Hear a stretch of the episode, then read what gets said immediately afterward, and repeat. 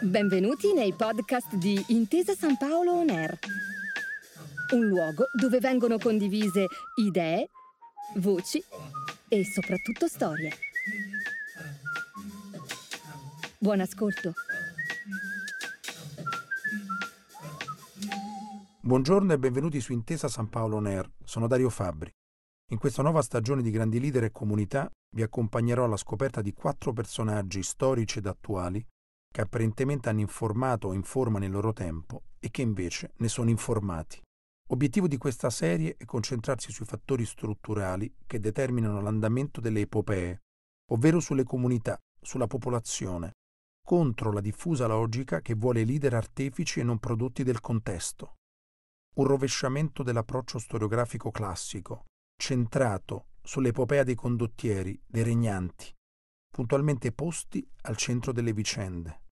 Invece, come previsto dall'approccio geopolitico, qui illustreremo la dimensione strutturale legata alla comunità, provando a trascendere gli apparenti fattori delle cose. Perfino oltre l'approccio storiografico che fu di guerra fredda, quando le masse furono poste al centro della speculazione, ma raccontate soltanto come manipolate, come dominate dai leader, traviate nel loro arbitrio, mentre non vi è nulla che una collettività realizzi contro la sua volontà, anche quando ci sembra mossa dai leader. Nelle prossime due puntate ci occuperemo di Charles de Gaulle per capire se ha informato l'epoca in cui ha vissuto o ne ha rappresentato soltanto la cifra antropologica. Eroe nazionale, incarnazione stessa della Francia, De Gaulle costituisce la velleitaria volontà d'Oltralpe di maneggiare uno strumentario da grande potenza in ogni passaggio della storia, anche senza possedere la qualità strutturale necessaria a proporsi come protagonista del suo tempo. Non solo, De Gaulle costituisce la sintesi tra la recente anima repubblicana della Francia e la sua antica vocazione monarchica.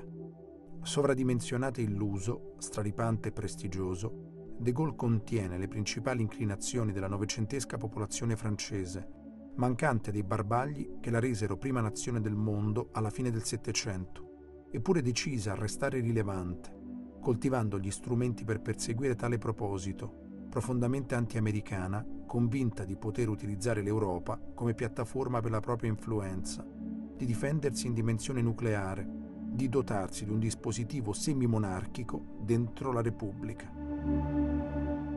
Generale di brigata, De Gaulle, allo scoppio della Seconda Guerra Mondiale, era sottosegretario alla guerra e alla difesa. Fuggito nel Regno Unito, nel momento dell'invasione tedesca, organizzò la resistenza all'occupazione e al regime di Vichy. Fortemente cattolico e tradizionalista, era semplice frutto del momento che viveva la popolazione francese, ormai da un secolo non più in grado di imporsi sul resto d'Europa. Questa manteneva un'altissima idea di sé, tipica di chi aveva gemmato il periodo occidentale segnato dalla ragione, dai lumi, trascendente l'Occidente religioso. Rintracciabili numerosi pronunciamenti di De Gaulle del periodo londinese, come quando scolpì che esiste un patto di duemila anni tra la grandezza della Francia e la libertà del mondo. Proprio tale convincimento trova l'orecchio degli anglosassoni, stretti alla resistenza gallica, non solo per evidenti ragioni strategiche, la necessità di impedire alla Germania di dominare l'Eurasia e di utilizzare in futuro l'esagono come ostacolo alle eventuali ambizioni egemoniche di Berlino, ma anche per lo storico complesso di inferiorità culturale degli anglo-americani verso la Francia rivoluzionaria e illuminata, che ha perfino condotto l'inglese a modificare la propria dizione per assomigliare a quella d'oltremanica. Un complesso a cui si unisce la percezione americana di ritenersi doppio della Francia repubblicana senza coglierla fino in fondo, ma stimandola profondamente, senza esserne ricambiata alla stessa maniera.